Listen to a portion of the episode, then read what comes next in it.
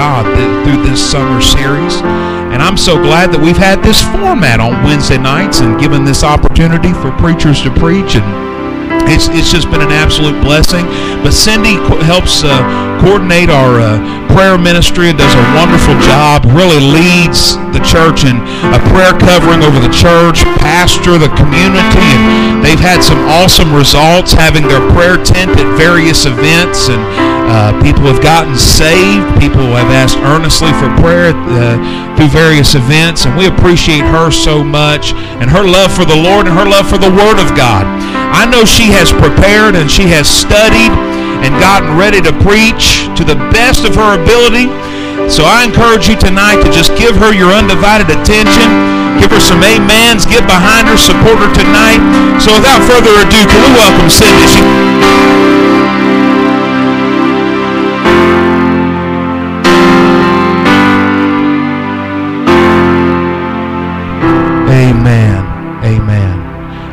think I think we've got power now. It was cutting out a minute ago.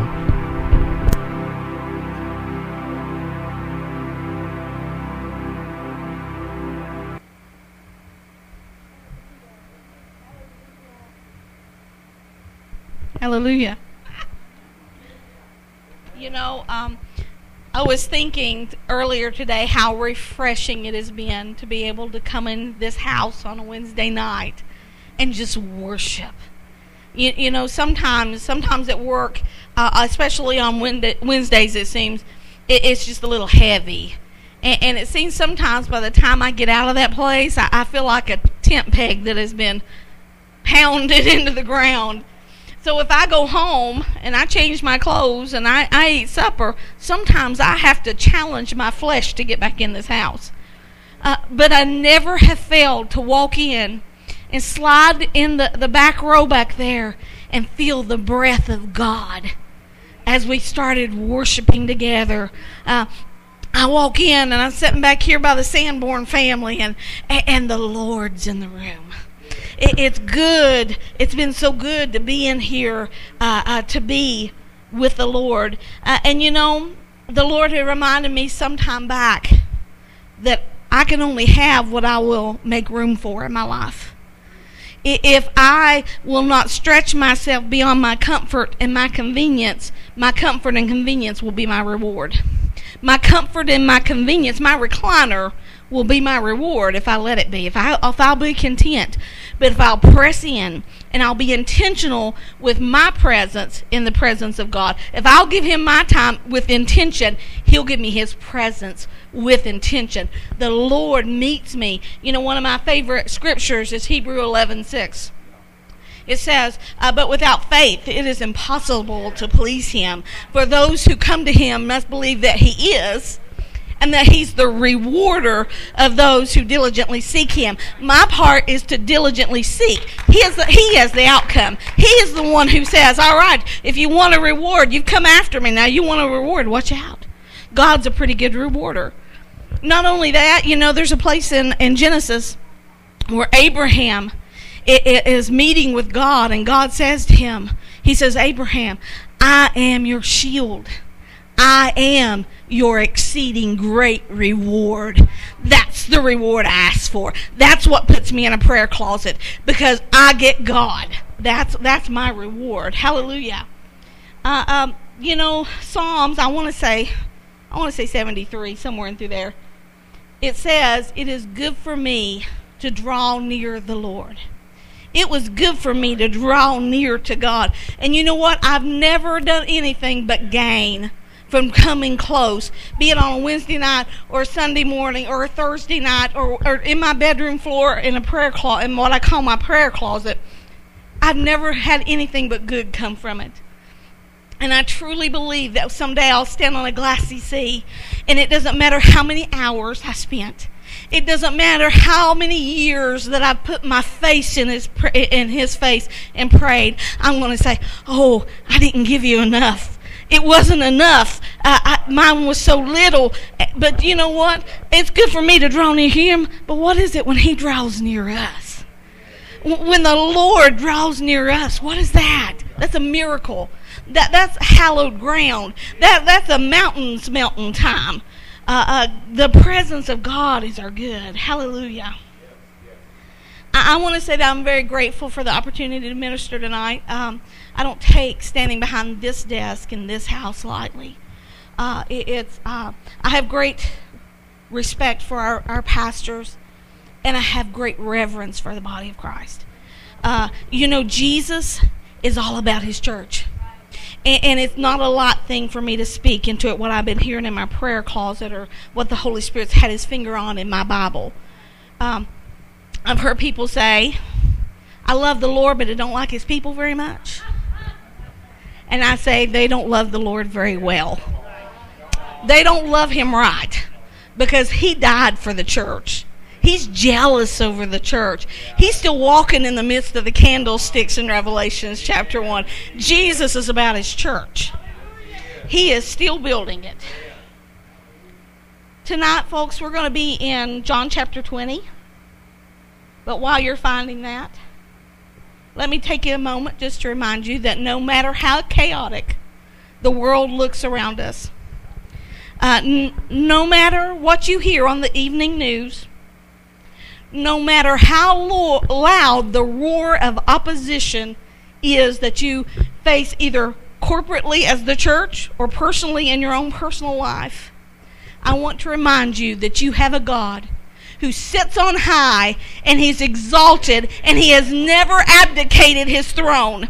There's nothing coming down the road toward us that he hasn't already seen and has already known about, doesn't already have a plan for, your God's got this. He's got it under control. He is a great God. He can handle it.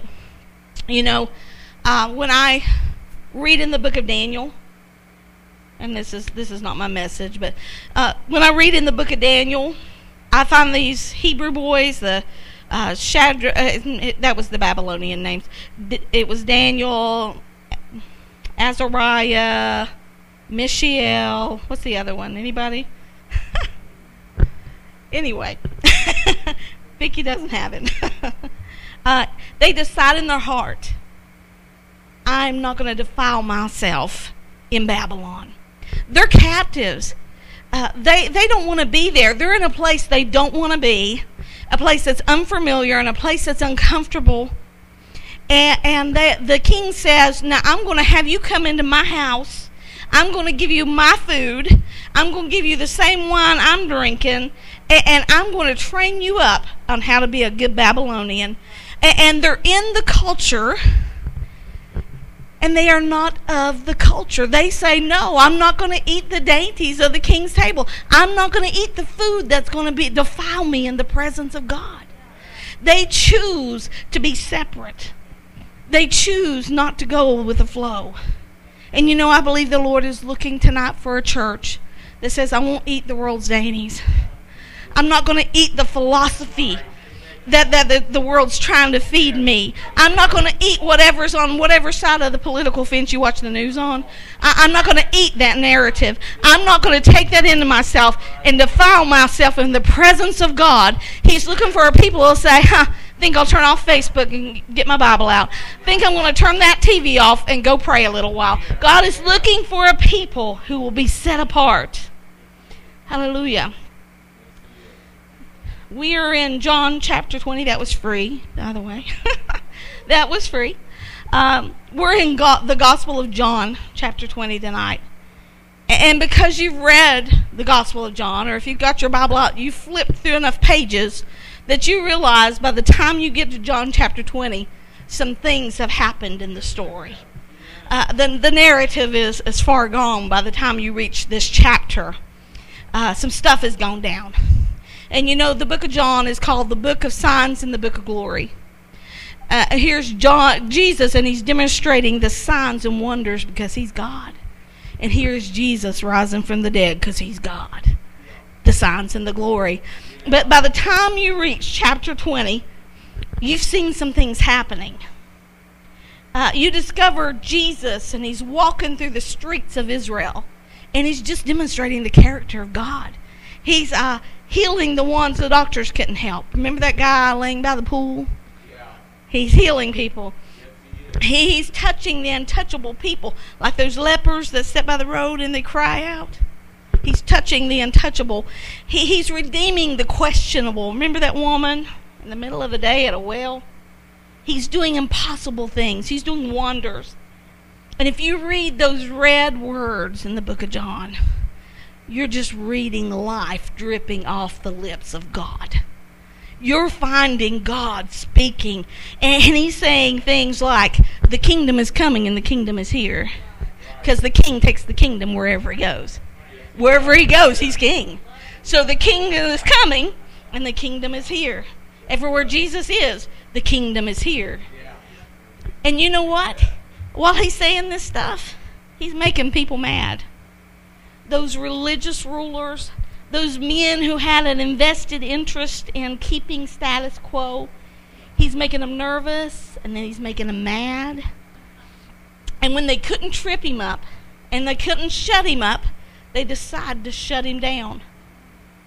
They arrest him in a garden where he's praying and they think they're killing him, but they don't know while he was kneeling in the soil of Gethsemane, he was already laying his life down. He has already done it himself. He'd already said, I'll do it. I want to do it another way. If you can find any other way, God, you know, I pray that sometimes. if we could do this another way, Jesus, I'd really like to do this. If you can do it another way, God.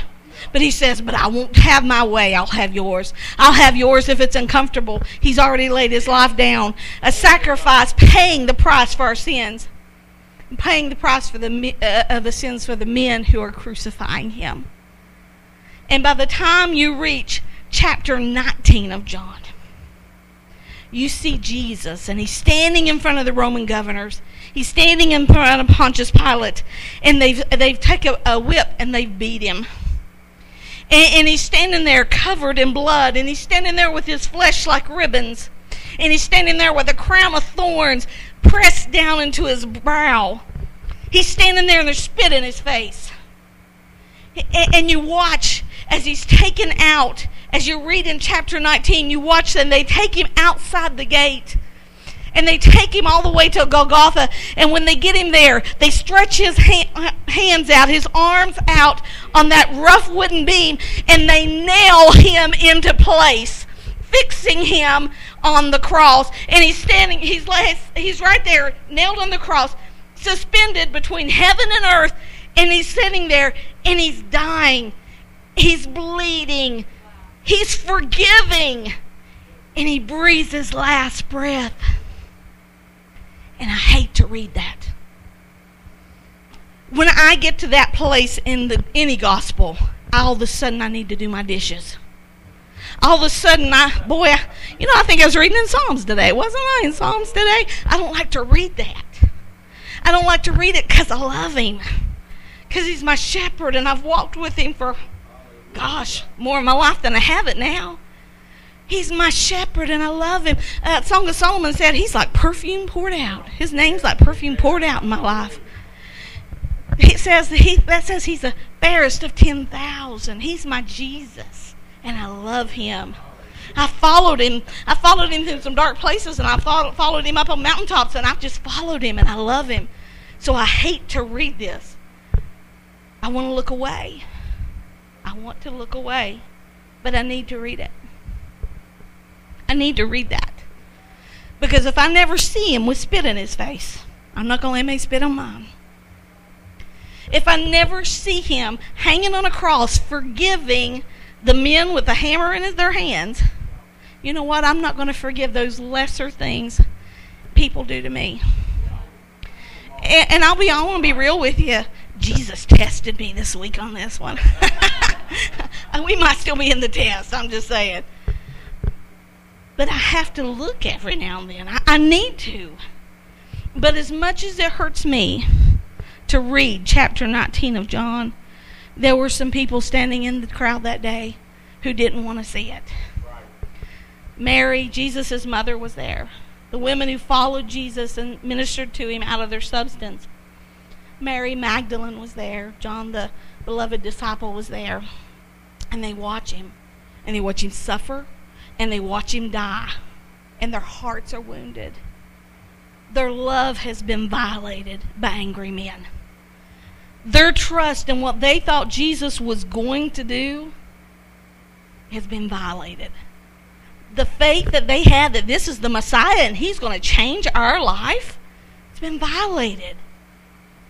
They they're they're standing there and they watch him die. And everything in their experience tells them there's only one person that can do anything about dead. There's only one person we've ever seen who could walk into the room of Jairus' daughter and, and take her by the hand and she walks back out. There was only one person who uh, stopped a funeral procession and raised a little dead man up uh, in, in Nain. There was only one person who could stand in front of a four day old tomb and yell, Hey, come out of there, and, and the dead person come out. And that man was dead. That man was hanging there, lifeless. They watched as Joseph of Arimathea and Nicodemus come and they ask for his body and they take it down from the cross. And, and they do the best they can. Uh, Sabbath is right here and they have to get it done like that. It, they have to get it done. So they wrap him in the linen clothes, uh, and they put him in the tomb and they watch as the stone is pushed in front of it and they watched as the soldiers came to guard a dead man. They're, and that's their reality. They spend their Sabbath, and that's what they're thinking of, and that's what they're seeing. And that's where we get to John chapter 20. I'm going to be reading to you out of an Amplified Bible tonight, starting in verse 1. Now, on the first day of the week, Mary Magdalene came to the tomb early, while it was still dark let me say it again. While it was still dark, while she can't see clearly what's happening, while she doesn't know what's going on around her, she comes to the tomb in the dark. Do you know you can't see real good walking in the dark? I grew up in eastern Kentucky. That's not the same kind of Kentucky that Pastor grew up in. I, I was out in the hollers. We had to pump the sunshine in to get some uh, during the day. And I tell you, the nights that uh, the night that I uh, stayed a little too late at my cousin's house up the road, and I had to walk home in the dark, that was a bad night.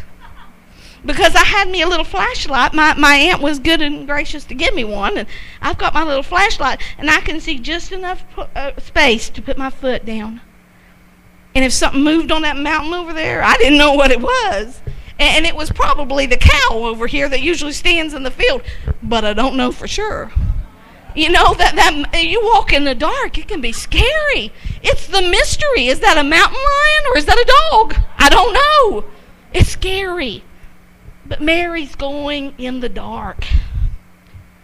I, I hope she had a little lamp with her of some kind, but, but it doesn't tell me. But everything that's outside of the glow of the light, whatever light source you have, everything else is obscured. Everything else is the mystery. Let me let me start that again. On the first day of the week, Mary Magdalene came to the tomb early while it was still dark and saw that a stone had been removed, lifted out of the groove across the entrance of the tomb. So she ran and went to Simon Peter and the other disciple whom Jesus tenderly loved and said to them, They have taken away the Lord out of the tomb, and we don't know where they have laid him. Now we know what's happening here. You and I know we've read the rest of the story. We sing this song. Uh, what does it say? Fridays, Fridays disappointments, Sundays empty tomb. We know what happened. We sing about it. We, we, we rejoice. That, that's my happy day. That's our, that's our happy day. Uh, that's, that's the time when history turned on its hinge, when our, our reality changed that day. But Mary hasn't read the story. Mary is in the dark. She's in the mystery. She's interpreting the empty tomb through the lens of her experience and the lens of her sorrow. And that's all she can see is, I don't know what's happened. It has to be bad. And, in fact, if you read in Luke's gospel, you find out that she's actually got spices with her. She was going to, uh, she was going to anoint the body of Jesus. She was going to go preserve his dead body. I don't think she needed her spices that morning. But but she's taken her spices. She she knows what should have been done for Jesus that evening. So she's going to go do it. And she gets to the tomb. She's in the dark. She can't see the miracle yet. She assumes she can't see what heaven's up to, so she assumes the worst. They've taken away the Lord out of the tomb and we don't know where they've laid him. I'm not going to read you the whole chapter, but uh, the the next the next few verses, the sun's coming up over the Galilean hills, and Peter and John run back to the tomb. And, if you read it just right, you realize that John just bragged because he beat Peter, and he makes a big deal out of. I beat him. the the one that the, the disciple that Jesus loved. I beat him. I, I beat Peter. but but they run to the tomb and they look inside and they find grave clothes, empty grave clothes. And, and they find that kerchief that was around his face and it's it's rolled up over to one side. And they don't know what happened, but they're pretty sure it's a good thing. It actually says John says and, and that disciple started to believe. He started to believe. So it's something amazing. Something's happened. Don't know what it is, but something's happened. And so you know what they did? They went back home. They went back home. They went back to their homes. That's what it says. Uh, verse 10 says, The disciples went again to their homes, their lodging places. They see the empty tomb. They don't know what happened, but they did what most men would do. I should say people. Think I'll go home get my recliner. Think I'm going to go back home where it's comfortable, where it's familiar. They go back home. But not Mary. Mary, this is verse 11. But Mary remained standing outside the tomb, sobbing. Mary remained. Mary lingered. Mary stayed in the uncomfortable place she stayed there even though she didn't know what was going on. She refused to give up. She lingered even in her sorrow. You know what? The light's up. The sun's up by now. It's light. She can look inside and see for herself. But you know what? Her heart, she's still in the dark. She's still there crying. Verse 11 Mary remained outside the tomb, standing outside the tomb, and she wept. She stooped down and looked into the tomb and saw two angels in white sitting there one at the head and one at the feet, where the body of Jesus had lain. And they said to her, Woman, why are you sobbing? And she told them, Because they've taken away my Lord, and I don't know where they've laid him. Can you imagine the angels like, Did you just catch that? This is not usually a response we get when we talk to people. I don't know. But here's Mary, and she's in the dark. She still can't see clearly. She can't even discern the voice of heaven. But she's not going to give up. She's not going to be distracted. She's not going to let go. She stands there. Verse 14. On saying this, she turned around and saw Jesus standing there, but she didn't know that it was Jesus. And he Jesus said to her, "Woman, why are you crying so?" For whom are you looking? Supposing it was the gardener, she replied, Sir, if you have carried him away from here, tell me where you've put him, and I will take him away. Now, this is Jesus. This is Jesus just got out of the grave, Jesus standing there. This is Jesus hasn't even ascended to the Father uh, to present his sacrifice yet. This is Jesus, the high priest, and he's on his way to do something really important. And you know what? He hears the sound of somebody's heart who loves him. He hears the sound of someone who's lingering, someone who's caring, someone who loves him. And he is not about to leave her there crying. He is not about to leave the one who will linger. He's going to come to her. He is going to come to the one who lingers. Now, now I have to tell you, the disciples still get Jesus. They're at home in the recliners. They still get him that evening. He comes to them. But he is not going to walk past Mary's persistent love. Her persistent love caught his attention. Mary gets the right now revelation. Jesus said to her, Mary, turning around, she said to him in Hebrew, Rabboni, which means teacher or master. He speaks her name. Does Jesus speak your name? Does Jesus speak to you? You know what? When he spoke Mary's name, Mary got it. He said, Mary, I know you. I see you, and I see you crying at a tomb, and I know you, and I care. Can I tell you, I can't tell you how many Thursday nights I've walked in this room and I've run in like the, the world was chasing me down with my hair on fire. I was running so hard to get here. And I walked in and Jesus says, I know you. I knew you were coming. I knew you were coming. I, I came because you're coming. You know, I used to ask, he used to ask me a lot, why'd you come? Why are you here? And he asked me that enough times that it kind of wounded my heart eventually. I'm like, well, I'm not here for to ask you for anything. I just want to hang out with you, Jesus. You know, I, I, it's starting. You're starting to hurt my feelings here. I'm like Peter over there, where he's uh, that third time he says, "Do you love me?"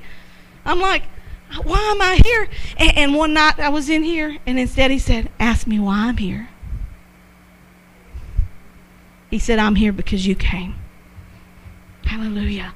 Jesus will not turn away from the one who will linger. And, and, you may say, now, sis, that's a pretty good Bible study, but I thought you said you had something the Lord wanted to say. How about this? the position that you take while you are still in the dark will determine the level of the light you get to walk in. The disciples went home and they had to wait for their revelation. Oh, but Mary gets the fresh revelation. Mary gets Jesus before he even walks into heaven. Mary gets the, the light. How about this one? The position you choose when you don't know what else to do will determine the revelation that you will receive from God. When you don't know what else to do, make your make a good choice about where you're going to position yourself. Your recliner will give you your recliner as an output. That that'll be your outcome if that's the one you choose. But if you don't know what to do, and you will position yourself like Mary did in front of the Lord and say, "I'm not going to leave till I hear you. How I'm, got to go to bed right now because I got to go to work in the morning, but I'll be back." And the next morning, there you are, Jesus. Here I am. I'm after you. Even if you don't answer me, even if you don't give me what I'm asking you for, I'm not going to give up. I'm going to stay here. How about the longer you linger? for him, the quicker you'll recognize him when he reveals himself. You know, uh, we're we're kind of in the dark right now. We're kind of, we've been in the dark a little while, haven't we? We've had a dark season this year. There's darkness in the world, darkness in the nation. Our lives have been affected at a very personal level. We went from life as normal, business as usual, to bewilderment uncertainty every step we took. And, and, it really amped up for us in March when the news of this pandemic came around, and that's when it really amped up. And it was like, oh, I got to take notice now what's going on. But can I tell you, the darkness has been creeping around for years. you know, we live in a society where the darkness says every life, uh, this life matters, or every life matters, unless it's in a womb. We, we live in a time where darkness tries to pervert God's righteous judgments by redefining the language. Let's let's make a let's change what love means. Let's change what marriage means. Let's change what gender means. And then you can say anything you want. If the truth is if the truth is something that is subjective, then you can make truth be whatever you want it to be. And if you dare to stand up and hold this thing up, all of a sudden you're a bigot. You're narrow minded. You're intolerant. If you hold this thing up, everybody's opinion matters except God's. The power of darkness is intimidation, and it's been at work in our nation for a long time. But God has a plan. It may be dark out, but God has a plan. God left the light on. He left the church in the world. He left the light on. God didn't leave the world in the dark. The church has always been God's answer to whatever's going on in the world. He said, uh, "Go, go and make witnesses. Uh, go and be wit. Go therefore. go therefore, and make disciples of all nations." I knew it was in there. you are the light of the world, church. You're the city set on a hill. You're on display. You are God's answer to a broken world. You have the right answer. You're the body of Christ. And Mary found out that day that the Jesus's body didn't need protected, it didn't need preserved. And the body of Christ today does not need protected and it doesn't need preservation. It just needs a revelation of resurrection. When we see Jesus, who he is, there's nobody going to tell us we can't worship or you can't go to you can't sing in a church. They couldn't stop us if we see Jesus like he is. We will worship when we see him as he is. We just need a revelation. You know, when, when we have the revelation of who Jesus is, we'll become who he says we are the blood bought. We'll be the church that hell can't prevail against. We're going to be the bold witness in a dark world. Hallelujah. Hallelujah. And, and Lord, the Lord knows what I really want today is no more news about viruses or riots or any of those things. What I want to hear is a trumpet. What I want to hear is Jesus stepping out on the cloud and saying, Hey, it's supper time. Why don't you come on home? That's what I want to hear. But you know, just like those Hebrew boys didn't want to be where they are, we didn't get to pick our time. Miss Narissa told us last week you're in the kingdom for such a time as this. God picked this time out for you. You're made for the dark. You're made for the dark. You don't have to be afraid of the dark. You're the light of the world. Hallelujah. Hallelujah. You're made for it. We don't get to vote the times we're living in, but we do get to choose how we're going to respond to the dark. You can choose what Peter and John did that day. And I'm not hard on Peter and John would that I could could could be like a Peter or John, but but but you could choose what they chose that day, and say, you know, I just want to be comfortable. I just want to go back to my recliner. I just want to go back to a couple of songs and a, a, sermon so I can get out because you know I got to beat that other church to Bob Evans. We can go back to the and let the dust settle back on us. He shook the dust off in March, starting in March. We can go back and sit down and get comfortable and let the dust settle back on. Or we can linger. or we can get in the face of Jesus and refuse to leave. We can decide that His presence is worth more than our comfort or our convenience. We can choose to stay close to that place where we find Him. We can, we can linger in the book. We can linger in the church. Though I've heard we're supposed to do that in the parking lot now. You can we can linger in our worship. You know, sometimes uh, we're we're the Pentecostal people, and we like that hanging off the chandelier. Let's dance. Let's we like that stuff. But sometimes it's okay to linger. Sometimes it's okay to just linger and let God do a work in silence we can't do with our dance. I like the dance. Mommy likes that stuff, but mommy likes the, the presence of God too linger in your prayer closet. Can I tell you something? You know, prayer's my thing. That's the thing I like. I like that stuff.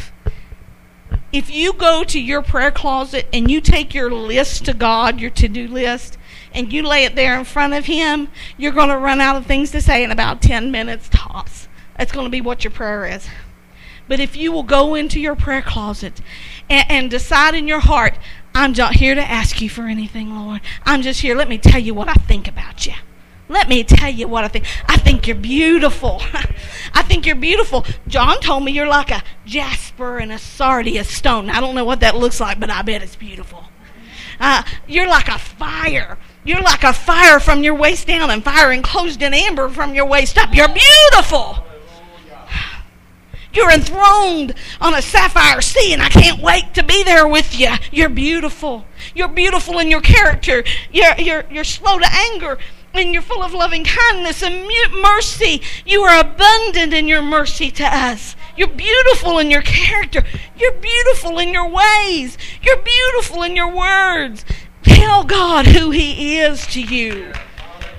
And I promise you, He'll walk in. I promise. I've proven it. Jesus is the answer to the darkness in our world. He's the answer to the darkness in our nation.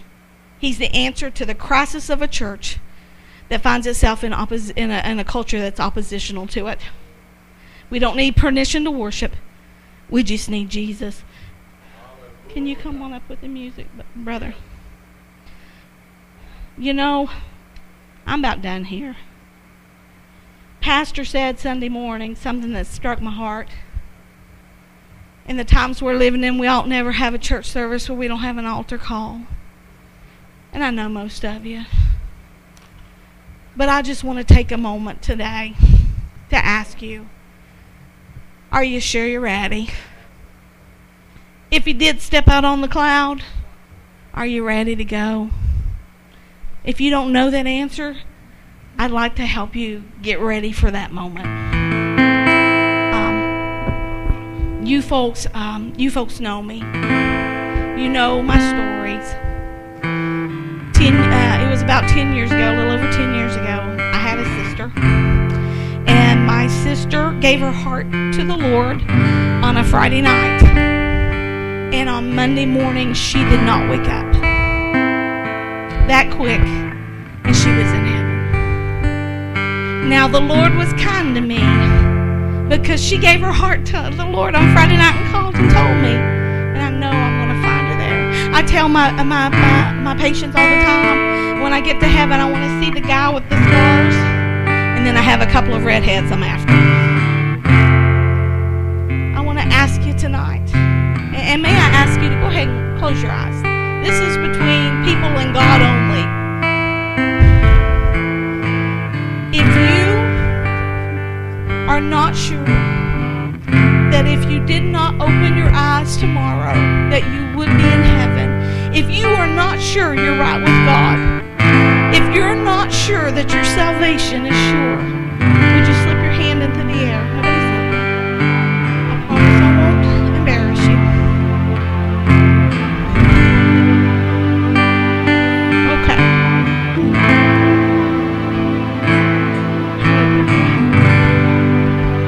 Now I'm going to tell you a little bit more of my testimony. You guys know me. You probably heard my story before, but I'm going to tell you.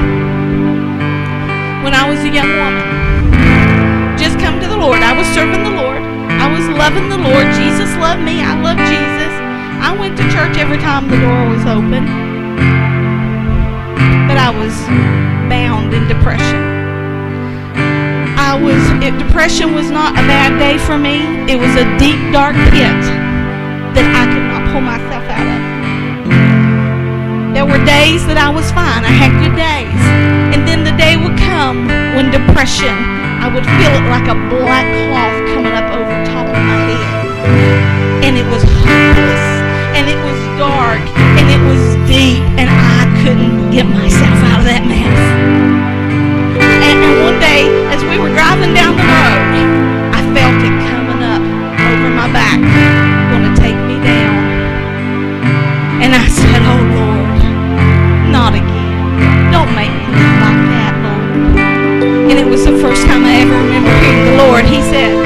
part of you? And I was like, Well, no. He said, Well, is it me? He said, You don't have to live like that. Go ahead and sing. Go ahead and sing. You know what? My deliverance came in worshiping. He said, Go ahead and sing. And you know what? I've been saved so long, I knew one song. one. Amazing Grace, because that's what they sang over and over and over in that little church. that was the only song I knew.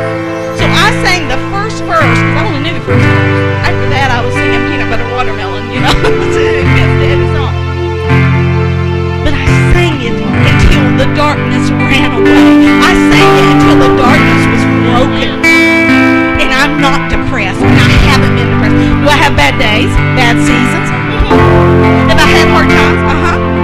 Have I been hopeless? Never. I had never been hopeless again because of Jesus.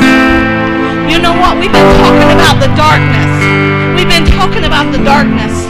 And we're talking about the, the world around us, but sometimes the darkness is inside us. Sometimes the darkness is something we can't, we have to have the light of the world. He has to be the answer. You know, the church has been really good at being quiet about mental issues, mental health issues. We've been really good about not talking about that. But you know what? The Lord will deliver you from depression. Now, if you're on medication, the Lord's not mad about that. You know what? I know a lot of people who love the Lord who are on medication, and that's okay. Nobody had to arm wrestle God to figure out how to get that medicine. That's okay.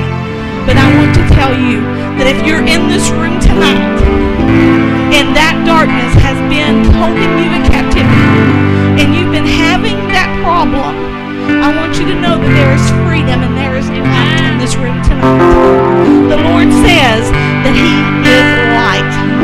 He is the light what? I couldn't be part of the lot, uh, the city on the hill, the light of the world, as long as I was in the dark. I needed Him. And, and you know what? The Lord isn't going to deliver people because I'm amazing. Let's, let's just be real. I'm me, but He and His word is true. His word is true. He says in His word, "This is the message."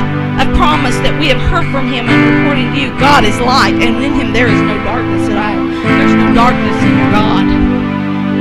Colossians 1 and 13 says, He has delivered us from the power of darkness and has translated us into the kingdom of His dear Son. You know what?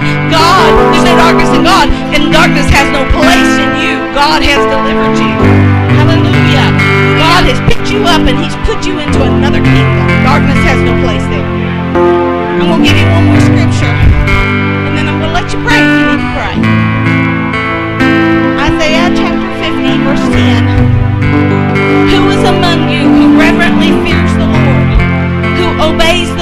his servant, yet who walks in darkness and deep trouble and has no shining splendor in his heart?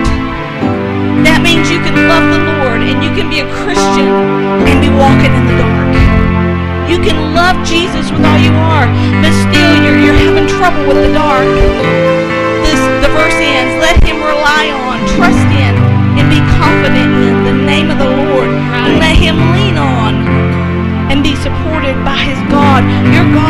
break every darkness in your life.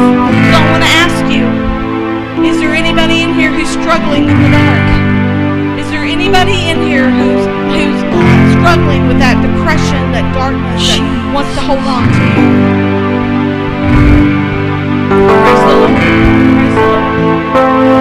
You know, I'd like to invite you to come to the altar, socially distancing, and linger in the presence of the Lord. If you think that, hey, problems with the darkness,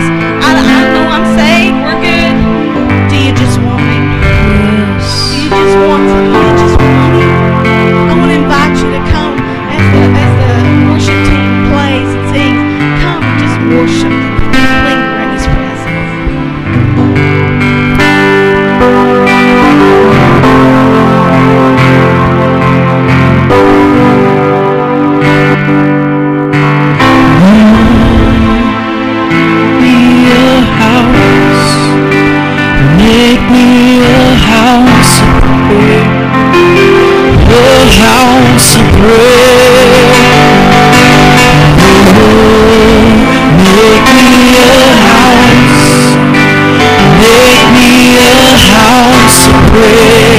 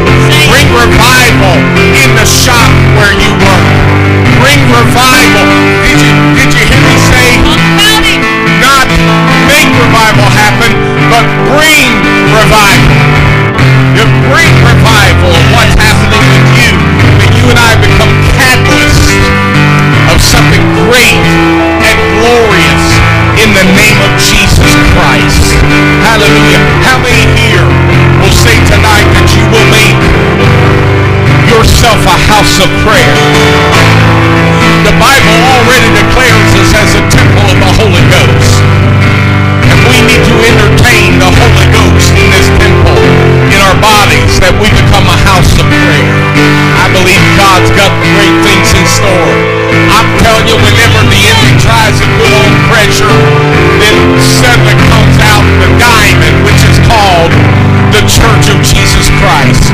We're going to shine. We're going to be great. You know why? Let me tell you about the church world right now. Just for a moment, I was talking to Leah. She and I talk a lot about the church world. Not, not necessarily Rodney Pike, but everywhere. I tell you what's happening that since this pandemic has happened and there's been a lot of pressure going on, about going to church and being in church.